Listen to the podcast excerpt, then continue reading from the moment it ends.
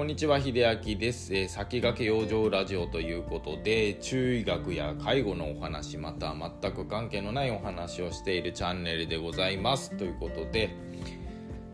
まあ僕もこの年になってねもう40近いですけれどもちょっとねなんかまだ自分まだまだだなってねよく思う時があるんですよね。まあ、仕事をやっている中でもそうですしまだまだなんか自分っていうのが荒削りだなって思う時もあるんですけれどももう今はあの何でしょう昔ねあの四十にして惑わずっていう言葉あったんですけれどもそれってあの人生50年時代の時の言葉だそうですね。だからあと10年っていう時でまあまあ、死ぬというか、まあ、寿命が近いくなってきてようやく自分の意思とか理念とかねそういうものが戸惑いが生じなくなったみたいな言葉だとは思うんですけれども今人生100年時代なのでねあの人生100年まあ少しなくても80年ぐらいか。ねやっぱりもう40にして惑わずってそんなことないよねみたいなねツイートがあったんですよね最近。いやそうだなと思って。自分もこの年にして迷いまくりだなと思ったんですけど今40代を迎えられている方々もしくは僕のようにねもう迎えるという方、えー、惑っていませんでしょうか惑っているんだったら一緒に惑いましょうということで何の前置きか分かんないですけどね今日も本題に参りたいと思います。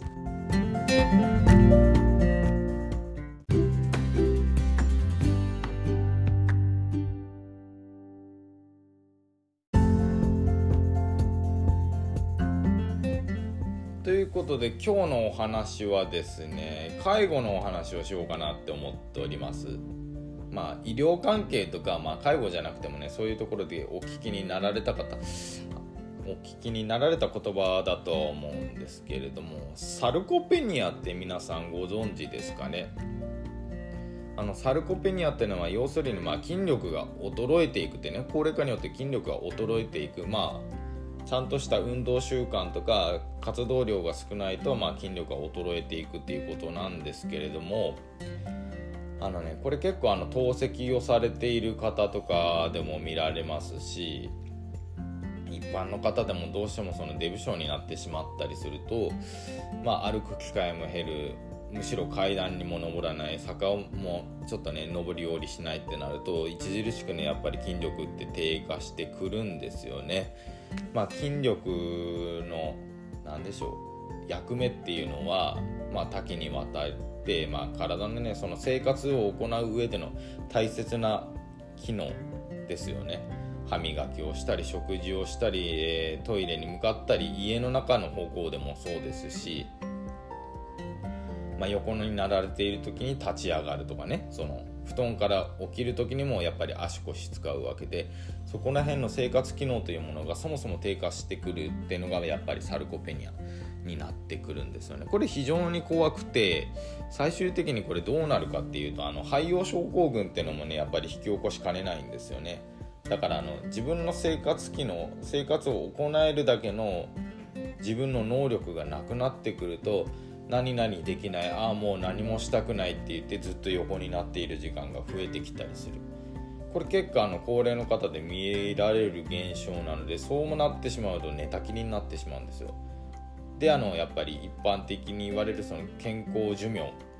というものがやっぱり短くなる原因ってこのサルコペニアっていうものを大きく影響してくるんですよね。元の原因となってね。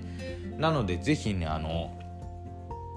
筋肉っていつからでも鍛えても遅くはないしあのさ作られてるっていうことはあの研究とか、まあ、いろんなねあの結果で分かってきていることなのでもちろんその散歩するとかのも大事なんですけども是非あの体に無理のない範囲でそのトレーニングをするっていうことが非常に大事になってきます。で何でしょう。やっぱり人間の筋肉ってある一定の負荷をかけないと鍛えられないんですよね。だから言ってしまえばそんなに負荷がない運動を毎日続けていたとしてもそれは維持にしかならないんですそれか維持もしくは緩やかに低下っていうことにしかならないんですよね。それが全部意味がないわけではなくてただやるんでしたらやっぱり少しねあの自分に自分の筋肉に対して少しずつでもやっぱり負荷をかけていかないと筋肉がねあの保てなくなってくる状況なんですよね。若い時はやっぱりそのどんどん動いてっていうね自分が動けるんで活動量は上がってくるじゃないですか。で社会に出るとやっぱり生活習慣とかドンと乱れちゃったりして運動習慣もなくなってくるんでもちろん筋肉は低下していく。活動量はそれに対して減っていく。でいつしか運動を始めようと思ったら動けない。になってしまってあまりきつい運動をやりたがらなくなってしまう。そこになるともう維持か緩やかに低下しかもうないんですよね。だから自分の身体機能をこれ以上下げないためにじゃあ上げていこうって思うんでしたら少しやっぱり負荷をねかけていただく。少しだけあのきついことをやっていただくっていうのが大事になってきます。あの何でしょう。歩行がふらついてしまう高齢者の方はちょっと危険かもしれないんですけれども、まあ、できる範囲でそのマシントレーニングだったりねやっていく。でマシントレーニングもちゃんとあのわちょっときついなっていうのを無理のない範囲でやっていただくっていうのが非常に大事になってきます。あの食事面に関してもやっぱりそのタンパク質ってのがどうしても減りがちになってくるのであとね高齢者の方って結構ねあの割と偏食な方が多いんですよね。だからさっぱりしたもの中心でまあお腹にはね多分優しい傾向なんですけれどもお肉とかが随分減ってしまうと、まあ、それはそれでまたねあの全然筋肉の合成とかでできないんで、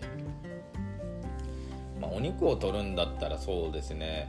お肉がちょっと苦手というか胃がもたつくっていう方であれば、まあ、魚から取ったり、まあ、大豆で取ったりとかですね。でまあ目標としては自分の体重かける1.0ぐらいね。だから60キロだったら60ぐらいのグラムぐらいのねあのタンパク質を取っていただくんでタンパク質やっぱりそれなりに取るんだったら野菜も取っていただくっていうね。なのであのサルコペニア防止のためにはやっぱり運動習慣とか食事習慣からもアプローチしていてあの介護予防につなげるってことがね大事になってきますので是非ねあの今中年世代の方特にお気をつけください。あの運動習慣は減っているし食習慣は乱れまくりっていうね一番この状態があの高齢者になった時にドンと影響してきます。今は影響ないとは思いますがそこで無理をされている。もしくはあの全然あのだらけきった生活をしているっていう方々が結構あの施設の中では見られるのでぜひここはお気をつけください。ちゃんとあの自分を律して運動習慣食生活っていうのをね見直していただけるといいかなと思います。ということで最後まで聞いていただいてありがとうございました。それではまた。